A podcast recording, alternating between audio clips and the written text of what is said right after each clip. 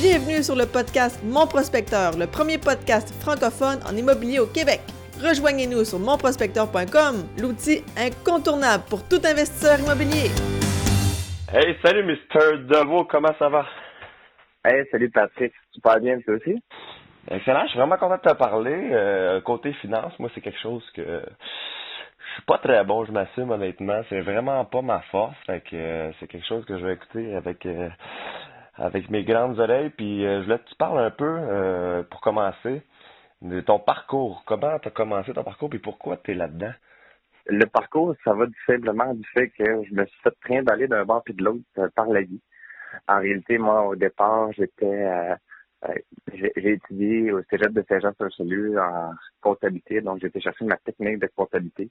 Pas parce que ça m'intéressait, mais parce que mon père voulait que j'aille à l'université. Et moi, c'était clair que j'y allais pas. fait que j'ai fait un compromis. Fait que plutôt que d'aller à l'université, j'étais faire une technique. Et pourquoi la comptabilité? Ben, c'est assez simple. C'est clair, un jour, je vais avoir, ma, euh, je vais avoir euh, mes entreprises. Donc, en connaissant la comptabilité, ben, au moins, je suis capable de sauver le comptable un peu. Fait que je vais y aller de façon logique. Puis, très bon en mathématiques. Ben, j'étais bon en, mathématiques. Donc, j'avais presque pas besoin de faire mes devoirs. Je comprenais tout facilement. Fait que ça, j'en ai bien ça. ouais, c'est le fun, ça. Mais, dès que j'ai fini ma, ma technique en comptabilité, je me suis trouvé un petit job qui avait aucun lien avec euh, avec le euh, ben, en fait quand j'avais été à mon entrevue j'étais euh, passé l'entrevue pour être adjoint de, de, administratif puis je me suis retrouvé adjoint de production parce que ça me tentait pas d'être pogné dans le bureau à faire de l'administration fait que je me suis retrouvé à jouer ces lignes de production fait que j'ai bien plus aimé ça ok j'ai trouvé ce job là qui avait aucun rapport avec ce que je faisais puis je me dit ah non c'est pas c'est clair que je resterai pas travailler dans une entreprise comme ça ou en fait en tant qu'employé jusqu'à ma retraite. Donc, j'ai fait ce qui n'est pas nécessairement la bonne chose à faire, mais sur le coup, ça avait l'air super génial. Je veux dire, je vais lâcher ma job, je vais me mettre à 100% en immobilier. Pas vraiment d'argent, pas vraiment de connaissances, je connais personne dans le domaine, mais j'avais le goût de me lancer là-dedans. Ok, un peu impulsif. ah, ça arrive des fois, oui. Parce que, euh, ouais, ça, que, des fois, j'étais pas très réfléchi, puis je fais des actes. C'est, ça, ça en, a, ça, ça en a été un. Ça en était un euh, gros, on va se le dire. Oh, ouais, quand même gros. C'est ça. Il y en a plusieurs qui me disent Pourquoi t'as fait ça? Ben, parce que. Aucune raison, je l'ai fait. Puis là, euh, changement de sujet un peu, tu le regrettes-tu? Sûrement pas, hein? Euh, ben, d'un côté, oui, d'un côté, non. Parce que, en fait, ce qui est le fun avec un emploi, puis c'est ce qu'on voit aussi par rapport au, quand on passe au financement. Quand tu es employé, c'est super facile de passer au financement. Et regarde ton revenu, tu donnes ton, ton relevé d'emploi. Et si ça fait assez longtemps que tu travailles là, ben, calcule ton ratio puis tout se passe bien. C'est facile, facile. Quand tu es travailleur autonome, quand tu pas d'emploi, quand tu pas de revenus qui rentrent, quand que ça, puis moi, ça faisait pas longtemps que j'étais sorti du cégep, fait que j'avais rien vraiment pour m'aider. Si je serais resté pour, en réalité, euh, garder ce job-là, garder les revenus, j'aurais eu moins de stress financier par la suite, ça aurait été beaucoup plus simple dans d'autres stratégies. Donc, euh, c'est ça, ben, parce que le fait que j'avais plus de, j'avais plus de liquidité qui rentrait à tous les semaines, ouais. ben là, ça fait un petit stress, il faut que tu pousses un peu. Puis là, c'est ça qui est arrivé, j'ai comme, bon, l'argent rentrait pas, j'avais toujours, j'avais économisé pendant que j'étais au cégep, donc je m'étais fait un petit coussin. Mm. Donc là, je voulais me lancer en immobilier, mais là, il y avait plus d'argent qui rentrait. Parce que j'ai fait. Et euh, d'une certaine façon, j'étais chanceux. En même temps, j'ai trouvé quelqu'un qui, euh, sur le coup, m'a donné 100 000 pour pouvoir faire un investissement immobilier sur ma tête, comme ça. j'ai trouvé un prêteur privé qui était le même, à une condition que j'utilise un, un coach en immobilier. Et malheureusement, le coach qui m'a m'a recommandé, on va dire. Moi, je le connaissais pas. Et euh, j'ai l'impression qu'il n'était pas nécessairement euh, des plus intéressants, des meilleurs coachs en immobilier. Donc, euh, moi, je l'ai suivi, parce que moi, j'avais pas nécessairement les connaissances. Fait que je faisais tout ce qu'il me demandait. Je me suis retrouvé finalement à acheter des condos à Saint-Jérôme. Et un peu plus tard, on s'est rendu compte que ces condos-là, ben, c'est vraiment être des, euh, une fraude immobilière qui avait qui s'était passée là-bas. J'ai acheté des affaires qui étaient supposées de valoir 184 000. Euh, je les avais achetées genre à moitié prix, les alentours de 100 000, 90 000, 100 000. Et après ça, plus tard, il y a genre 15 reprises de finances qui sont tombées. Ça a complètement tué le marché. Et je me suis retrouvé avec trois condos. Fait que mon but de faire un investissement immobilier était comme bloqué là parce que j'avais tout mis mon argent là-dedans et ça se vendait pas. Non, Parce que ça. tout était, tout était tombé. Donc, cet objectif-là de faire de l'immobilier, ça n'a pas marché. Fait qu'il fallait que je me reste dans autre chose. Et c'est à travers le temps, pendant que j'avais les condos, que j'ai découvert quelqu'un qui me parlait des dossiers de crédit. Puis là, j'ai juste tripé sur les dossiers de crédit pour savoir qu'est-ce qui était possible. Et j'ai tellement tripé que je disais, crime, c'est clair que je veux faire ça. Et j'ai parti vraiment pendant deux ans de temps. J'ai travaillé sur comment fonctionnent les dossiers de crédit. J'ai testé tout ce qui était possible de tester sur mes propres dossiers à moi. C'est comme ça que j'ai Ok. appris. C'est vraiment ça qui m'a permis, là, à travers deux, les deux années, à essayer à gauche, à droite des stratégies ou de tester qu'est-ce qu'on entend, qu'est-ce qu'on entend sur Internet ou euh, par euh, le cousin, le beau-frère, puis euh, n'importe qui. Je me suis retrouvé à faire ces tests-là, à tout tester pour découvrir qu'est-ce que qu'est-ce qui était vrai, qu'est-ce qui était faux. Puis il y a beaucoup de choses qu'on entend qui sont complètement faux. Ah ouais? Ouais, ben c'est ça. As-tu des exemples? Un des plus gros exemples que je vois là, puis qui était, euh, ben en fait, il y en a deux là, qui sont les plus populaires. Le premier, c'est d'avoir, euh, de, de fermer les cartes de crédit peut aider à penser au financement. En réalité, que ce qui arrive, c'est que quand on ferme une carte de crédit, ça vient jouer sur plusieurs facteurs qui est utile pour euh, pour le calcul du pointage de crédit. Et ça vaut pour l'équivalent, c'est bon, ben, 35% c'est les historiques de paiement. 35% du pointage est lié avec les historiques. Si tu fermes ta carte de crédit, tu n'améliores pas ton historique de paiement. Après Ok. ça, tu as 30% qui vaut l'équivalent du point euh, du ratio d'utilisation du crédit. Si tu fermes une carte de crédit, tu viens nuire à ce facteur-là. Ok. Ensuite, il y a l'âge des comptes, qui veut dire que plus les comptes sont longs, mieux c'est pour le pointage de crédit. Mais si tu fermes ta carte de crédit, puis c'était une des cartes de crédit les plus vieilles, mettons, Ok. et là, tu as juste des nouvelles cartes, mais là, ça vient nuire en plus à ce facteur-là. Là, en plus, tu as le nouveau crédit qui vient jouer avec ça, parce que si tu fermes une carte de crédit, à un moment donné, tu vas te ramasser à devoir en chercher d'autres. Fait que là, tu vas avoir Oui. deux nouveaux crédits. Fait que là, ça va affecter négativement là-dessus.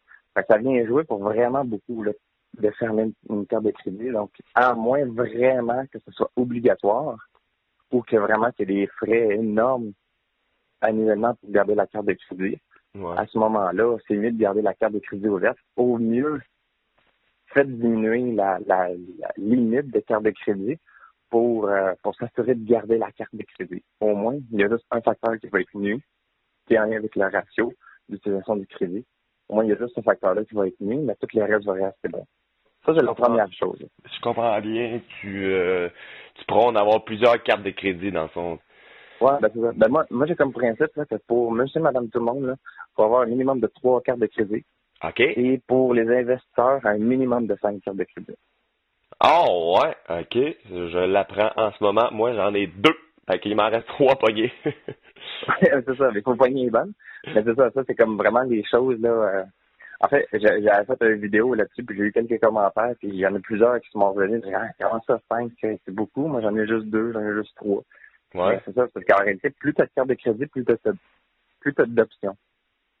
C'est ça qui est intéressant d'avoir plusieurs cartes de crédit. Si tu en as juste une ou deux, ben, tu peux pas jouer beaucoup avec. À moins que ce soit des deux cartes de crédit qui ont, mettons, un 20, 30, 40 000 de limite de carte de crédit. Ouais. À moins que ce soit ça, là, tu as certaines options un petit peu. Mais sinon, il y a plusieurs stratégies qu'on peut mettre en place qui nécessitent un minimum de deux cartes de crédit. Et ça, c'est dans l'éventualité que tout est super beau, tout est super bien configuré, ce qui est rarement le cas. C'est pour ça qu'il faut un minimum de trois, quatre cartes pour pouvoir commencer à mettre certaines structures en place. La fin, ben là, on commence à jaser. Parce que si tu en as juste une de ta plus grosse, c'est 5 000, ben, ça te donne pas des grosses limites. Ben non. que si tu as 5 cartes de crédit avec 5 000, ben, au moins, tu as 25 000 avec lesquelles tu peux jouer. Mais quand tu dis jouer avec les cartes de crédit, comment comment tu t'arranges? C'est quoi ta stratégie, euh, jouer avec cinq cartes de crédit? Ben, en réalité, c'est parce que souvent, qu'est-ce qu'on veut, c'est de pouvoir euh, utiliser les cartes de crédit euh, dans certains euh, types d'investissements, dans tout ce qui est euh, des investissements qui se font rapidement et qui a euh, ce que j'appelle une stratégie de sortie. Et en réalité, c'est que tu prends les liquidités des cartes de crédit que tu transfères dans ton compte de banque d'une certaine façon, soit avec des transferts de soldes ou des avances de fonds. Donc, on fonctionne pour transférer l'argent des cartes de crédit vers ton compte de banque et utiliser ces liquidités-là pour pouvoir faire un investissement. Et cet investissement-là, ben, si c'est en immobilier, ben là, ça peut servir de mise de fonds ou comme preuve de mise de fonds pour acheter. Là, tu achètes. après ça, tu mets pas vas avec traiteur privé d'une certaine façon. Que ce soit les rénaux, ou euh, tu peux augmenter les loyers, ou euh, tu mets des locataires euh, dans l'immeuble, ou c'est juste faire vraiment juste un flip bien conventionnel. Tu revends, tu ramasses ton profit, tu rembourses tes cartes de crédit, ou tu refinances, tu prends l'argent que tu été cherché pour rembourser les cartes de crédit. Tu fais que tu te ramasses à acheter un immeuble qui est de façon relativement financé par la majorité des, du temps les banques. Fait carte de crédit pour la mise de fonds, puis l'hypothèque, mettons, pour, euh, pour euh, le reste de l'hypothèque. Ça, ça, ça, se passe dans l'immobilier. J'ai d'autres personnes qui font, qui prennent des cartes, prennent leur carte de crédit, achètent des voitures, prennent les voitures, s'en vont les revendre ailleurs. Fait qu'ils mettent les cartes, ils prennent l'argent des cartes de crédit pour acheter des voitures. Puis ça, c'est un autre business, là. C'est pas tout le monde qui fait ça, mais c'est un autre type de business. Ils achètent des voitures pas chères après ça, ils vont les revendre plus cher ailleurs. Beaucoup d'entrepreneurs qui utilisent leur carte de crédit pour commencer leur business, avoir le fonds de roulement. Il y a plein de choses qui peuvent être faites là, grâce aux cartes de crédit. Il faut juste être créatif et comprendre que c'est du court terme. prendre l'argent des cartes de crédit pour partir quelque chose. Et après ça, ben, avec les, les retours, les retombées, ben, tu rembourses tes cartes. Ça, ça peut être une campagne marketing, c'est pas business. C'est un bon produit ou un bon service mais tu n'as pas de liquidité pour euh, le faire connaître. Bon, tu prends les cartes de crédit, tu fais une bonne campagne marketing bien, bien, bien préparée. Les retours que tu vas faire de ça, ben, tu les utilises pour rembourser ce que ça t'a coûté. OK. La campagne a bien été faite. Quand tu dis euh, pogner ta carte de crédit pour faire des mises de fonds, euh, si je me trompe pas, la banque veut voir de où vient la mise de fonds.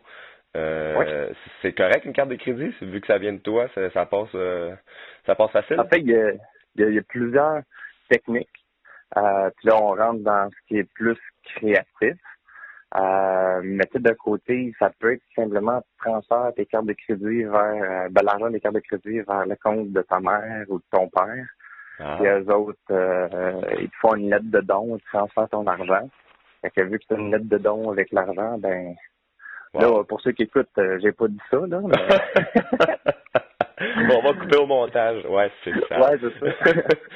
donc, euh, donc là, ils font une lettre de don. Cette lettre de don-là, tu donnes au courtier hypothécaire, puis le courtier hypothécaire prend cette mise de fonds-là, puis ça part. OK, ça, j'y avais pas pensé. Je me demandais justement, parce que là, ça va, tu vas le mettre, je me disais, tu vas, tu vas le mettre dans ton compte. Là, la banque va dire, OK, ça fait pas, c'est quoi, c'est trois mois qu'ils veulent le voir d'habitude? Ben, en fait, c'est ça. Mettons qu'on va avec euh, un assureur, comme la, mettons la SPHL, ils demandent 90 jours les preuves de fonds avant. OK. La, une des grosses raisons pourquoi, c'est parce que ce qui arrive, c'est que l'argent qui sort des cartes de crédit, mettons, dans les 80 jours, tu as le temps d'aller ici au dossier de crédit et faire ses transmissions. De ce point de vue-là, ce qui arrive, c'est qu'ils savent que tu as utilisé les cartes de crédit ou que tu as un endettement sur les cartes de crédit, que ce soit pour la mise de fonds ou pour d'autres biens. À ce moment-là, ils savent. Fait que, euh, ils sont capables de faire leur calcul. c'est pour ça qu'ils demandent, pas juste pour ça, probablement, il doit y avoir d'autres raisons, mais je sais que ça, c'est une des raisons. Sauf que la STHL, ben, pas juste la STHL, les autres prêteurs aussi, il y a un programme pour ceux qui veulent acheter une familiale ou duplex. Il y a la possibilité d'avoir une mise de fonds avec, euh, mettons, des cartes de crédit ou des marques de crédit. Donc, c'est, euh, ah, OK. il y a un programme pour ça, juste pour l'unifamiliale et le, le duplex. Ils vont, tu peux utiliser l'argent de tes cartes. C'est juste que si euh, ton ratio d'endettement ne passe plus, là, ça ne passera pas. Mais si ton ratio d'endettement passe, même en comptant les, euh, les cartes de crédit puis les nouveaux paiements que tu dois faire mensuellement, si ça passe, il n'y a pas de problème. C'est simplement une mise de fonds non traditionnelle qui OK. Mais il faut quand même que tu aies des grosses couilles pour utiliser tes cartes de crédit. pour euh, faut que tu sois ça, tu achètes pour pouvoir le rembourser parce que tu peux te mettre, j'imagine, dans la, la, grosse marde. Oui, exact. En fait, c'est, la grosse chose que tu as à faire. Euh, il faut vraiment bien calculer. Tu n'achètes pas ça pour t'acheter une maison pour vivre dedans. Non, vraiment pas. L'avantage euh, d'une carte de crédit à place d'un prêteur privé, dans le fond, c'est le ratio prévalent, j'imagine? Ben, parce que le prêteur privé, souvent, qu'est-ce qu'il va faire, c'est votre, votre prêté. C'est sûr que chaque prêteur est différent, mais habituellement, ce qui arrive, c'est qu'ils vont prêter 75% de la valeur de l'immeuble. Et euh, qu'est-ce qui arrive, c'est que bon, c'est un taux d'intérêt qui va varier dépendant du prêteur. Des fois, ça dépend du projet aussi, là, mais ce qu'on voit souvent, c'est entre 8 puis ça peut dépasser les 20-30% Mais le plus habituellement, c'est 10 à 15. Plus il y a des frais d'ouverture de dossier au départ. Et euh, je veux pas, eux autres, ils vont prêter sur des actifs que tu as déjà. Euh, qui est correct aussi parce qu'ils veulent protéger leur, euh, investissement, parce que pour eux, c'est un investissement.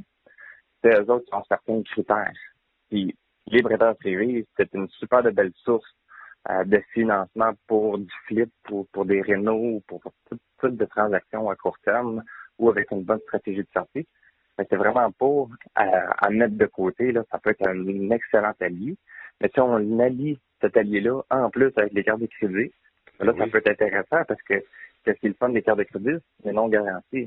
C'est une carte de crédit de 30 000, ben, quand c'est 30 000, tu n'as pas mis de garantie. Là. Ouais, c'est veux dire, que pas gelé à quelque part ou tu n'as pas mis euh, une, une hypothèque légale de 30 000 sur ta propriété. Non, c'est le 30 000, c'est le 30 000. C'est 50 000, c'est 50 000. C'est 100 000, ben, c'est 100 000 que tu peux faire ce que tu veux avec. Là. Ouais, c'est, c'est, ça a bien l'allure. Fait que là, tu pognes, tu peux mettre une stratégie qui me vient en tête. Euh, tu pognes un prêteur privé pour financer la grosse partie euh, de ton de ton deal, si on veut. Puis si il finance pas tout, tu pognes le restant dans ta carte de crédit. Toi, tu mets pas une foutue scène. Puis euh, tu rembourses ça rapidement. Puis to go. Ouais. Ça, ça, ça peut ressembler à ça, oui. Et là, ce qui arrive, c'est que là, il faut que tu tes cartes de crédit et les prêteurs privés. L'objectif, c'est de faire un peu de style de flip. Euh, peu importe quoi le type de flip, parce qu'il y en a une tonne de types de, de, flip.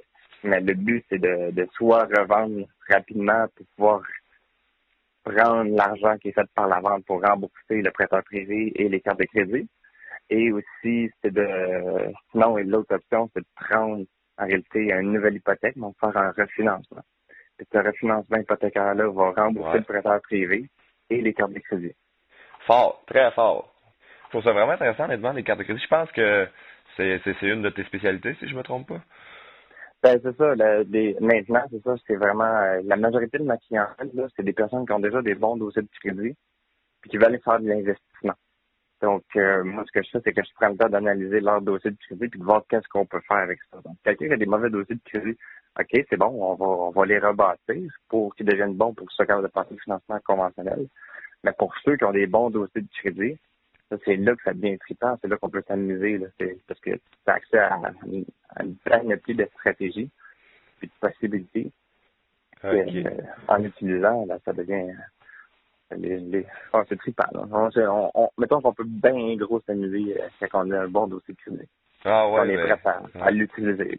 Toi, un bon dossier de crédit, c'est combien?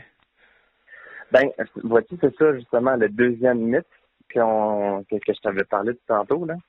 Euh, le pointage de crédit, c'est bon, mais d'un côté, on s'en contre-fou. ah, OK. et c'est ce que je me suis rendu compte avec le temps. Euh, c'est sûr qu'il faut que tu aies quand même un minimum. Là. C'est, euh, la majorité des prêteurs hypothécaires vont demander un 680, 700 de pointage pour, euh, pour passer au financement conventionnel. C'est sûr que tu peux aller chercher des hypothèques plus basses avec un pointage de crédit plus bas. Il y en a qui vont aller jusqu'à 720, 620, 650. c'est quand même possible. C'est juste que si tu vas avoir les meilleurs, mettons le plus de choix, faut que tu sois à 680, 700 et plus. Sauf que qu'est-ce qui arrive, c'est que en haut de 700, là, quand tu dépasses le 720, 730, là, le reste, là, on s'en fou, là. C'est, comme, on n'a pas besoin d'augmenter le pointage plus haut que ça, parce que souvent, qu'est-ce que ça, ça, démontre? Souvent, c'est quelqu'un qui n'a pas utilisé beaucoup son dossier de crédit. OK. La majorité des gens que je vois qui ont des, des, pointages de crédit qui sont, et en passant pour le pointage, c'est entre 300 et 900, là, juste pour donner une idée. Mais ceux que je vois qui sont à 800 plus, là, souvent, ce qui arrive, c'est sûr qu'il y a des exceptions. Mais la majorité du temps, c'est des soit des personnes qui sont relativement vieilles, qui ont des vieilles cartes de crédit, des vieux comptes, que ça fait vraiment longtemps, qui font tout le temps leur paiement. Ils font pas de vagues, vraiment. Tout est bien slow, tout est bien correct, tout est bien payé. Fait qu'à autres, tu te retrouves avec des gros pointages de 800 et plus. Sinon, j'ai d'autres personnes aussi qui sont, euh, ça fait pas longtemps qu'ils sont sortis des études, qui ont été chercher des cartes de crédit, euh, puis qui ont tout le temps fait des paiements comme il faut, mais c'est des petites limites. Ça qui démontre que gèrent très, très, très bien 1 000, 2 000, 3 000 Mais souvent, qu'est-ce qui arrive, c'est que quand tu as un pointage de crédit élevé, quand tu as 800 et plus, puis tu as juste une, deux, trois cartes de crédit, quand tu vas aller chercher du crédit supplémentaire par la suite, le pointage va, diminuer là, assez drastiquement. Ça, peut ça peut descendre de beaucoup parce que le pointage n'est pas habitué à gérer des gros ah, montants. Si tu reçois un gros montant, pour s'assurer qu'il n'y a pas d'autres prêteurs qui vont prêter, souvent le pointage, on va le voir diminuer de beaucoup pour être sûr que d'autres prêteurs ne prêtent pas. Le temps qu'on démontre qu'on est capable de gérer ce nouveau crédit-là.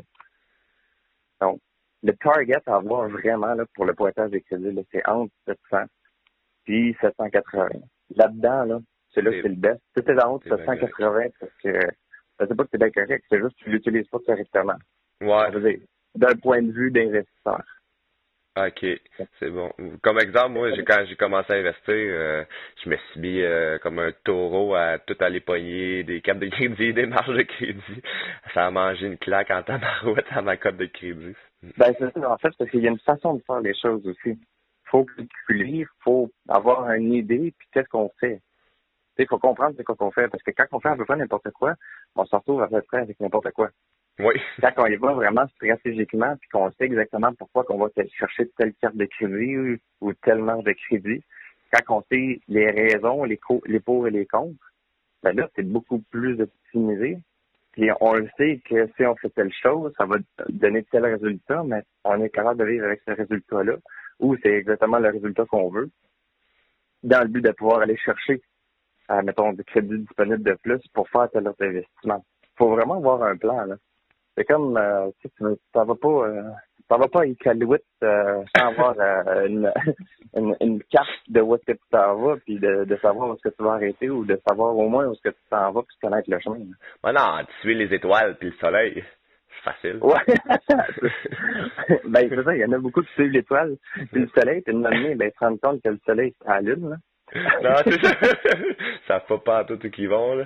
Puis ils font comme s'ils savaient où qu'elle est. Mais... Ben, c'est ça. C'est la pire chose à faire. Pour des dossiers de crédit, quand tu fais à peu près n'importe quoi. Là, il y a bien des choses qui passent sur Internet, là, de, de, de, de, de pseudo-professionnels des dossiers de crédit ou des personnes qui ont qui ont fait quelques recherches, ils disent Ah, faut pas chercher cette carte de crédit, c'est pas bonne, tu as des taux d'intérêt vraiment intéressants. Ou pour avoir cette carte de crédit-là, tu vas avoir tel, euh, tel bonus en allant la chercher. Ou, ouais. OK, oui. Si on regarde la carte de crédit spécifiquement, elle est super intéressante. Sauf que, est-ce que ça fait partie de ton plan? Tu sais, si tu construis, euh, si tu construis un unifamilial sur un étage, tu peux avoir une super belle escalier, super belle, mais tu sais, t'as pas de place pour la mettre l'escalier pour aller au deuxième étage. Ça sert absolument rien. Si t'as pas de deuxième étage, ça sert absolument rien. Ça donne, ça donne des outils euh, au monde, mais qu'est-ce qui est plat? Ça serait bon s'il euh, n'y aurait pas de, de désavantage, mais là, c'est la cote de crédit à un moment donné, comme tu dis, qui descend. Fait qu'il faut que tu. C'est pas nécessairement juste ça. C'est parce que qu'est-ce qui arrive, c'est que des fois, il y a des cartes de crédit qui sont faites pour garder l'endettement dessus pour bénéficier du taux d'intérêt qui est intéressant. Parce que c'est pas tout du taux à 20% Des fois, il y en a qui sont beaucoup plus avantageuses que ça. Fait que quand on a accès à des cartes de crédit avantageuses, mais le but, c'est le but de cette carte-là, c'est de te faire économiser en intérêt. OK, pour cet objectif-là, c'est réalisé. Mais si ton but, c'était d'économiser de l'intérêt ou de diminuer ton endettement pour pouvoir faire un investissement, mais là, tu viens de te tirer une balle dans le pied. Parce qu'en réalité, ton argent est pogné sur cette carte de crédit-là. Si tu veux bénéficier du taux d'intérêt, ben, il faut que tu la laisses là. Puis si tu la laisses là, ben, probablement que ça va faire en sorte que ton ratio d'endettement ne passe pas. S'il ne passe pas, mais tu es prêt d'acheter. Ça, c'est souvent ce que je vois. Le but, c'est tu t'arranges d'une certaine façon, tu utilises des cartes de crédit qui, coûtent, oui, plus cher en intérêt, mais on joue avec ces cartes-là pour pouvoir afficher ce qu'on veut. Et là, après ça, quand on réussit à, aller acheter la propriété, là, on va chercher une carte de crédit avec, euh, un taux qui est intéressant. Puis là, on, stocke l'argent dessus, on met l'argent dessus, puis là, on attend. On fait pas le contraire parce que sinon, ça va t'empêcher de faire la transaction. Et c'est souvent ça qui arrive avec les gens qui trouvent des informations sur Internet. C'est pas mauvais, mais c'est pas optimisé. C'est comme avoir une ferrée dans le garage, mais de pas savoir comment faire pour ouvrir la porte de garage puis euh, la faire sortir et l'utiliser. Hein.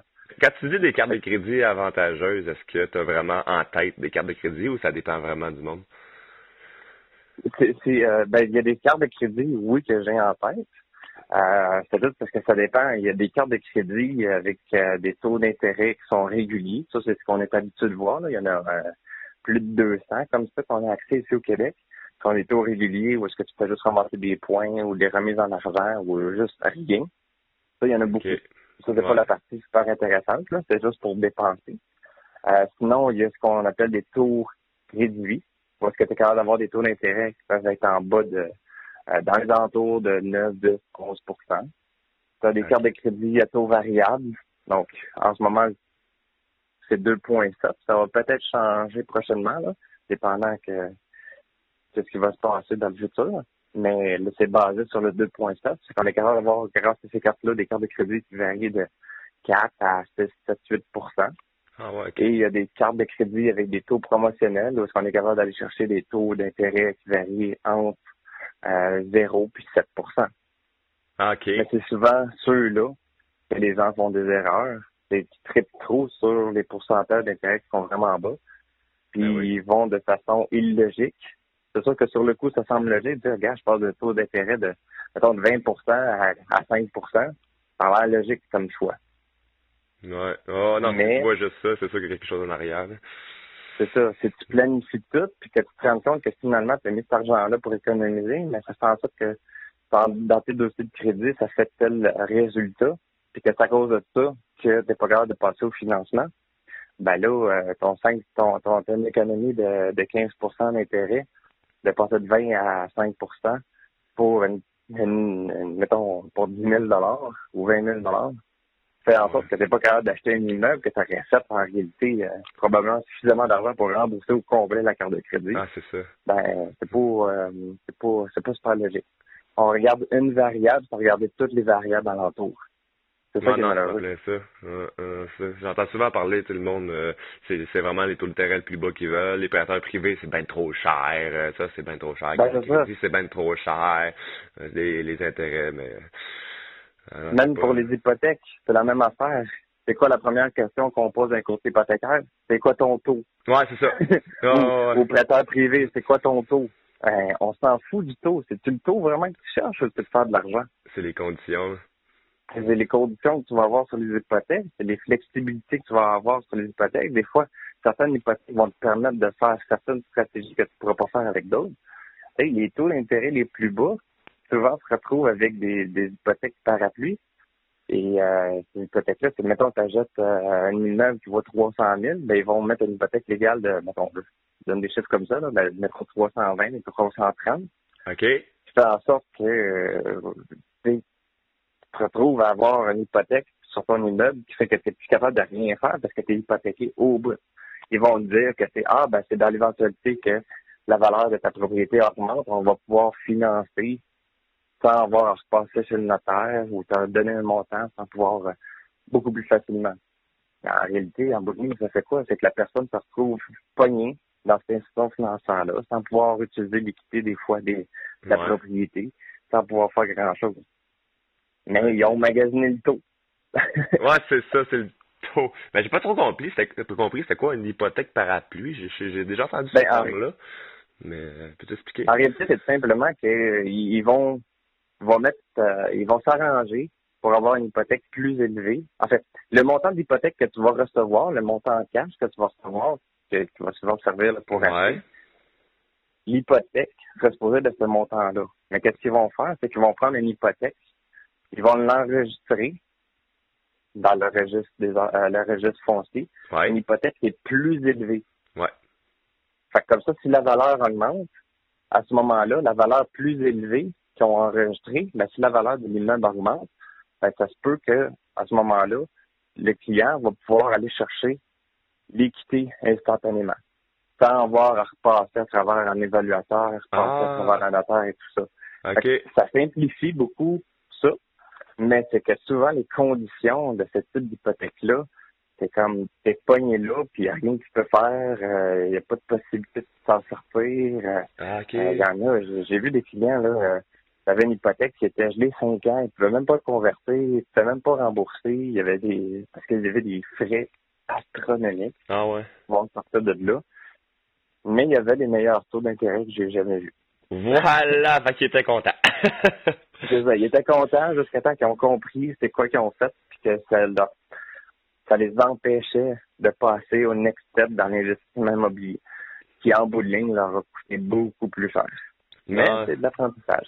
Ah c'est ça. Puis toi, là-dedans, tu vois ça, puis il y avait de quoi à faire ou... euh, Ben oui, moi, en réalité, euh, dès que... Puis, en- ben, j'ai un cas en, en, en tête particulièrement. La personne était bloquée là pour encore trois ans. Puis la banque voulait pas convertir l'hyp- l'hypothèque qu'elle avait présentement, soit en manque de crédit ou de faire un refinancement. Mais elle avait accès à 30-40 000 d'équité qu'elle aurait pu aller chercher si elle a Ok. refait euh, un refinancement. Fait que là, le, ce 30 000-là, ben, elle peut pas l'avoir. Puis ce 30 000-là aurait pu facilement servir à faire, à travers les trois ans, une, deux, trois transactions Ben oui. immobilières qui, en bout de ligne, euh, tu sais, si tu fais une transaction puis tu la fais bien, tu t'arranges pour faire un minimum de 20 000 par transaction. Fait que tu fais juste une par année, Ouais. 20 000 par année, fois 3, ça fait 60 000. Fait que ton petit taux lui a coûté au moins 60 000. Non, non, c'est ça quand tu vois ça de même que ça l'a bloqué à faire autre chose. Mais Mhm. euh, ok, ok, ok. Faut, euh, faut watcher avant de faire un move, c'est ça que c'est ça que j'apprends. Mettons, comme moi, je prends pas comme exemple, j'ai vraiment détruit mon dossier de crédit euh, quand j'ai commencé avec toutes mes euh, avec tout ce que j'ai fait. Euh, Je Mhm. pense que tu dis que tu peux rétablir ça un peu. Oui, ben, il y a certaines façons de rétablir certaines, euh, certaines choses. Euh, c'est certain que les dossiers de crédit, le plus gros, le plus gros challenge, c'est le temps. Parce que le Ouais. temps, on peut rien faire avec ça. Des fois, c'est juste de d'attendre, tout simplement. C'est le Ouais. temps qui va faire les choses. C'est comme moi, avec les transactions que j'ai faites en immobilier, là, ça fait plusieurs années de ça, ça l'a malheureusement porté vers une faillite. Fait que j'ai dû déclarer faillite. Mais ça, cette faillite-là, cette notion-là est marquée à mes dossiers de crédit. Elle est marquée jusqu'en, euh, je me rappelle plus, là, je le calcul, euh, jusqu'en 2020 puis 2021.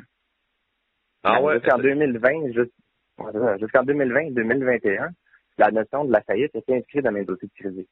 Ok, puis ça Ça, fait combien de temps que tu as faire. fait ta faillite, le fun? C'est combien de temps que c'est inscrit? Ben, en fait, c'est parce que ce qui arrive, c'est que quand quelqu'un fait une faillite, ben, la faillite, mettons, moi, moi c'était en décembre 2012 que j'ai fait ma faillite. Fait qu'en décembre 2012, j'ai fait la faillite. Moi, c'était une faillite de 9 mois, mais certaines personnes vont faire des faillites de 21 mois aussi. Mais moi, c'était une faillite de 9 mois. Fait que moi, c'est en septembre 2013 que j'ai été libéré. C'est à partir de 2013. En fait, j'ai fait le numéro calcul tantôt. C'est en septembre 2013 que j'ai été libéré. Puis, c'est à partir de là que ça compte. Donc, Equifax, c'est 6 ans. Puis, Transunion, c'est 7 ans que la Ok. notion est marquée. Fait que moi, j'en ai finalement, pour Equifax, j'en ai jusqu'en 2019. Puis, Transunion jusqu'en 2020. Je me suis trompé tantôt, là. Donc, Aïe, aïe, aïe.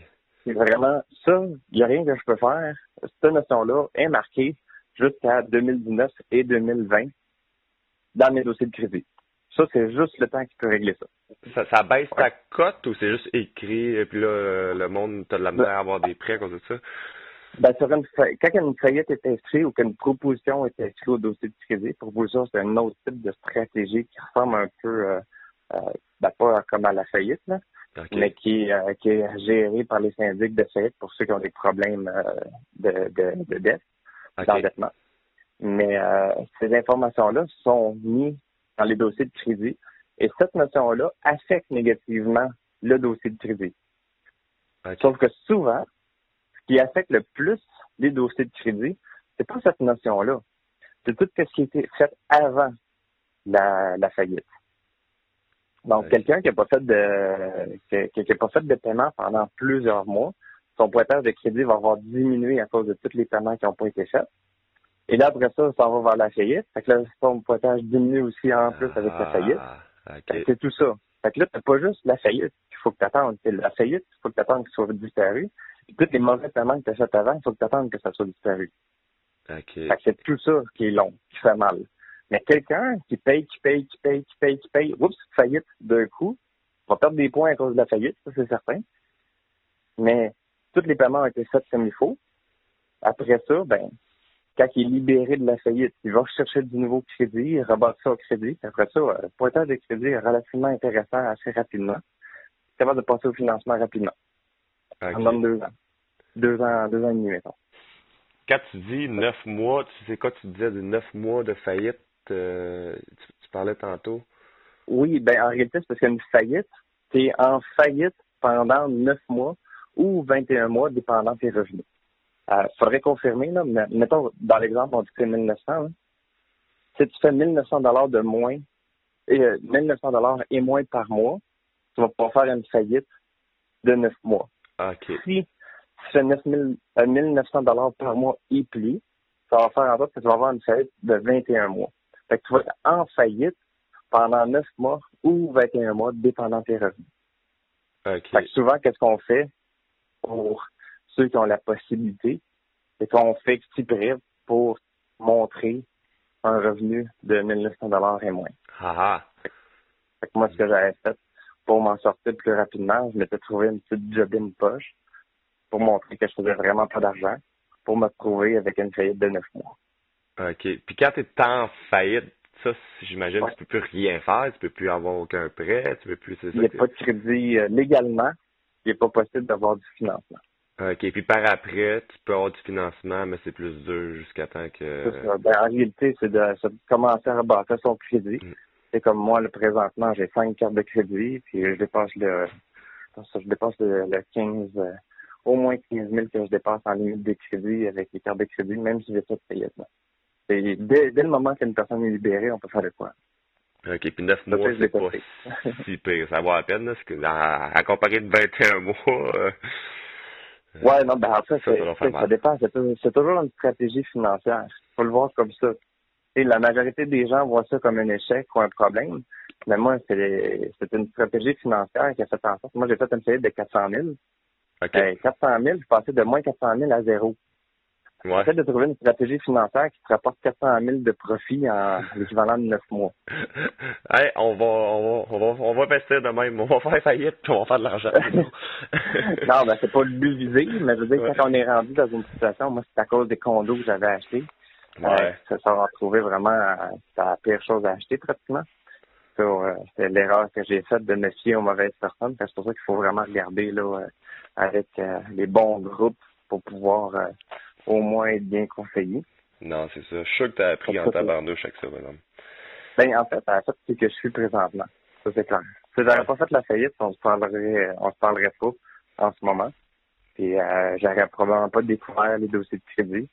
Ça l'aurait pas fait en sorte que je suis devenu à travers le temps une des personnes de ressources au Québec face au dossier de crédit, qui est un des plus connus pour les investisseurs.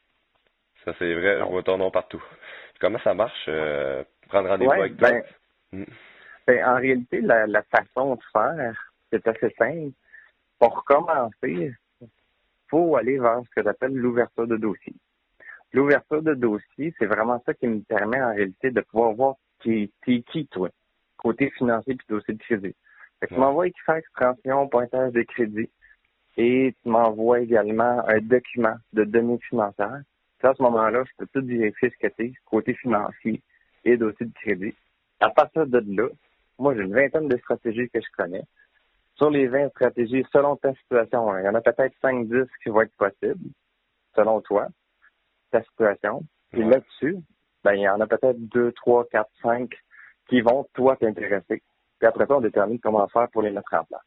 Que ça va vraiment avec l'ouverture de dossier, où est-ce qu'on peut vraiment commencer pour voir c'est quoi les possibilités, pour qu'avec ces possibilités, je, je puisse te dire, bon, ben, gars, voici les cinq points que je vois qui seraient super importants à faire pour toi, mais dans quel ordre qu'on les fait aussi en même temps?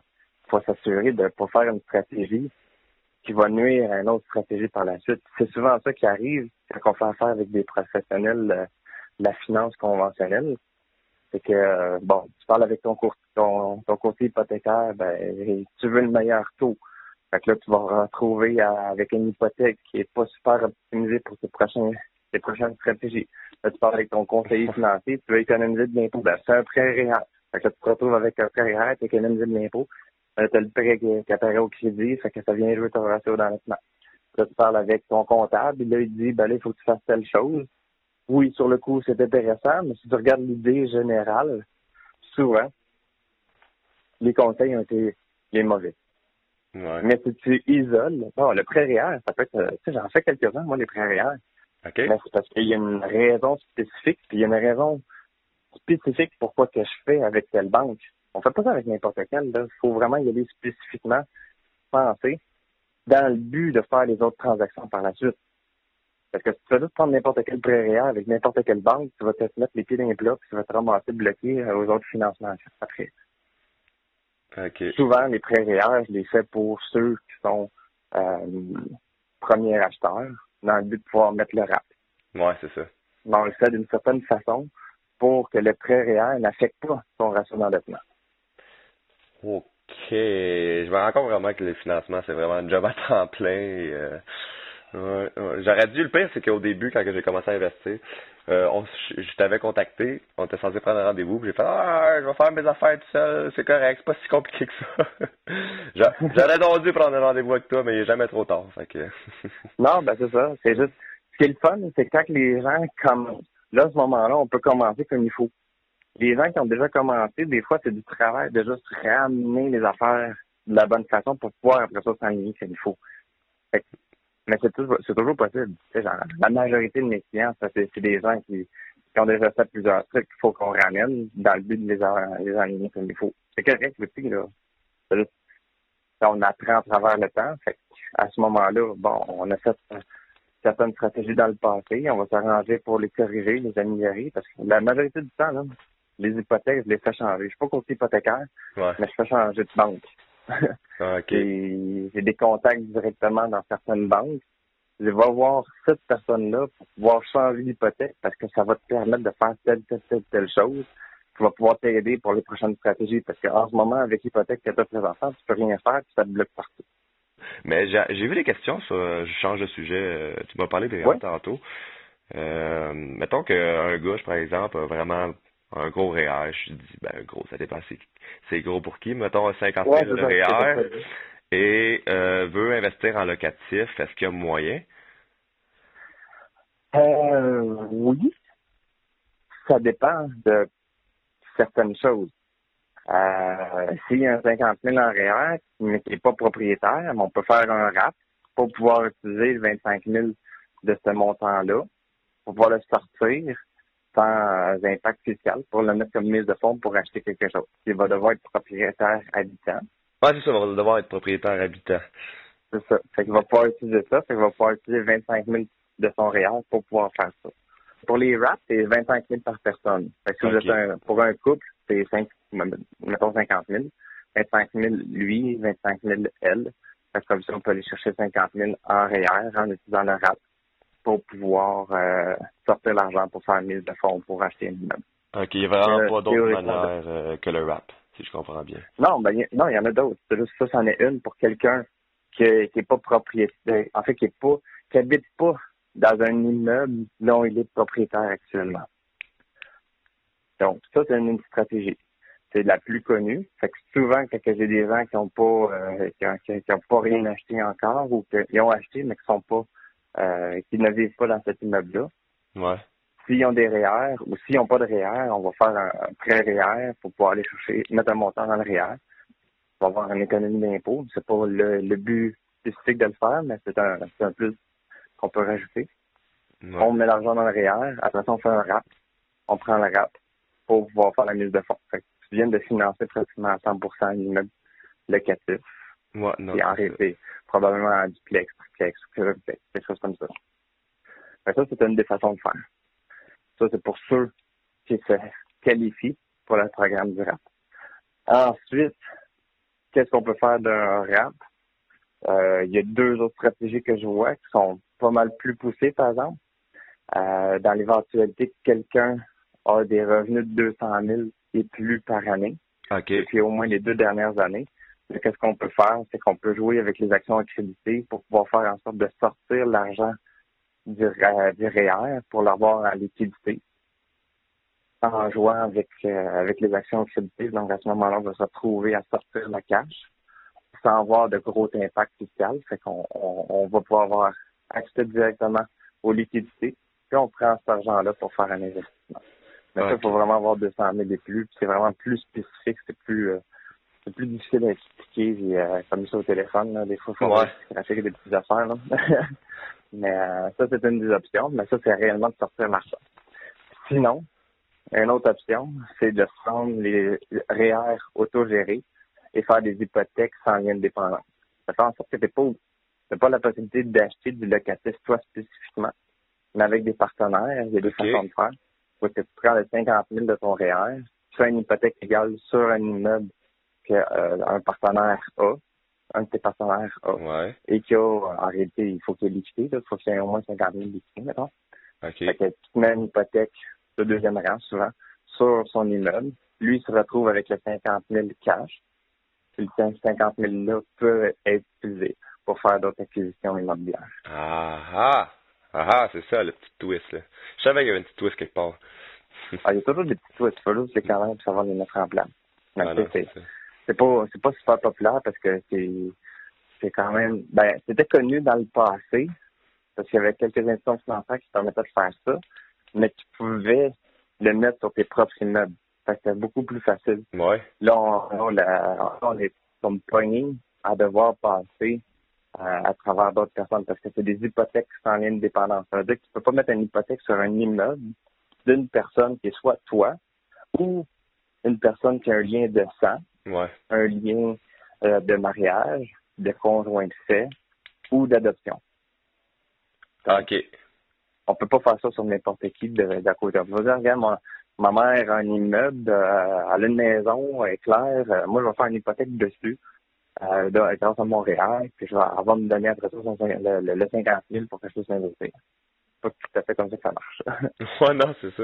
Bonne continuité là-dedans, euh, Phil. Ben, merci beaucoup. Merci beaucoup d'avoir pris du temps avec moi de me poser ces questions-là. Puis d'un côté, ça permet à certaines personnes de de justement les éclairer sur, euh, sur casser le crédit ou certaines stratégies ou de comprendre que des fois, ça, ça peut valoir le coup de faire affaire avec des vrais professionnels qui sont habitués de faire ça.